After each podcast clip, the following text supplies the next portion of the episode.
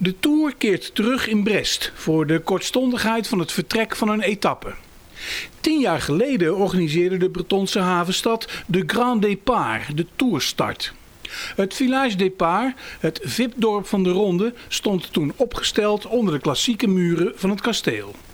Het was het prestigieuze decor van een niet helemaal toevallige topontmoeting van Nederlandse burgemeesters.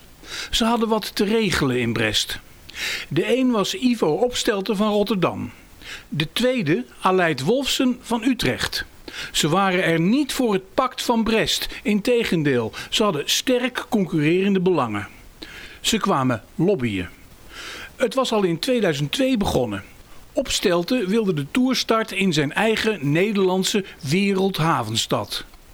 Wolfsen was nieuw in het traject als opvolger van Annie Brouwer. Hij kwam ijveren voor Utrecht, de voormalige stad van Opstelten. In zo'n Village Départ gaat het zelden over het fietsen zelf, maar wel over de unieke optie om een stad middels een groot wielerevenement als de Tour de France op de kaart te zetten.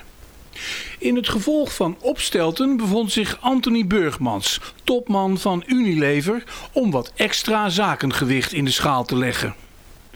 Wolfsen werd omringd door de gemeentelijke ambtenaren die inmiddels goede bekenden waren van de toerdirectie.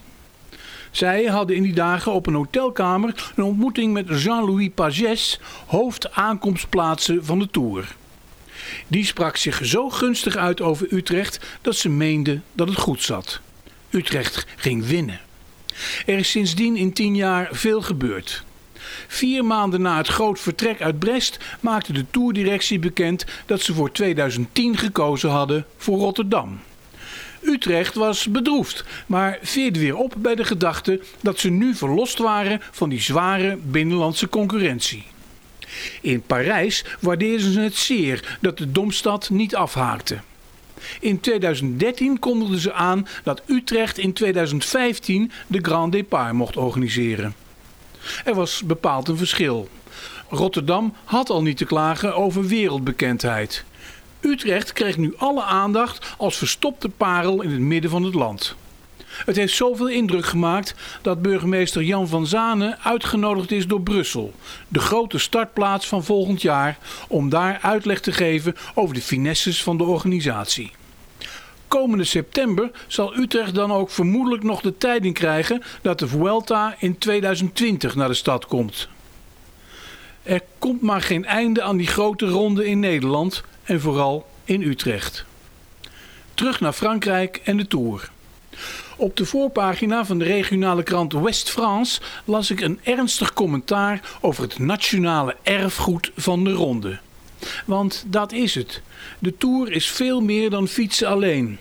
Het is een evenement met grote sociale en culturele tradities dat elke zomer weer hele Franse volksstammen verbindt.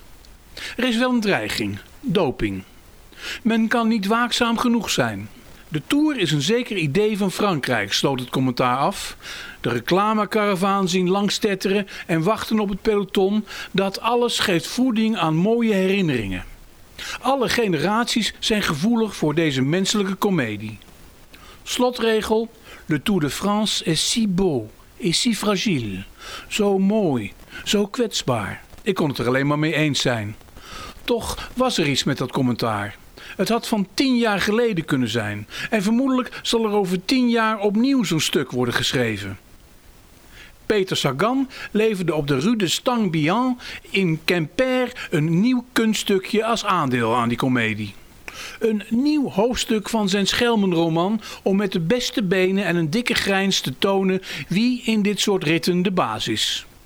Hij zal zo door willen gaan, ook op de muur de Bretagne vanmiddag en daarna zeker ook in Roubaix, na het stuiteren over de stenen komende zondag.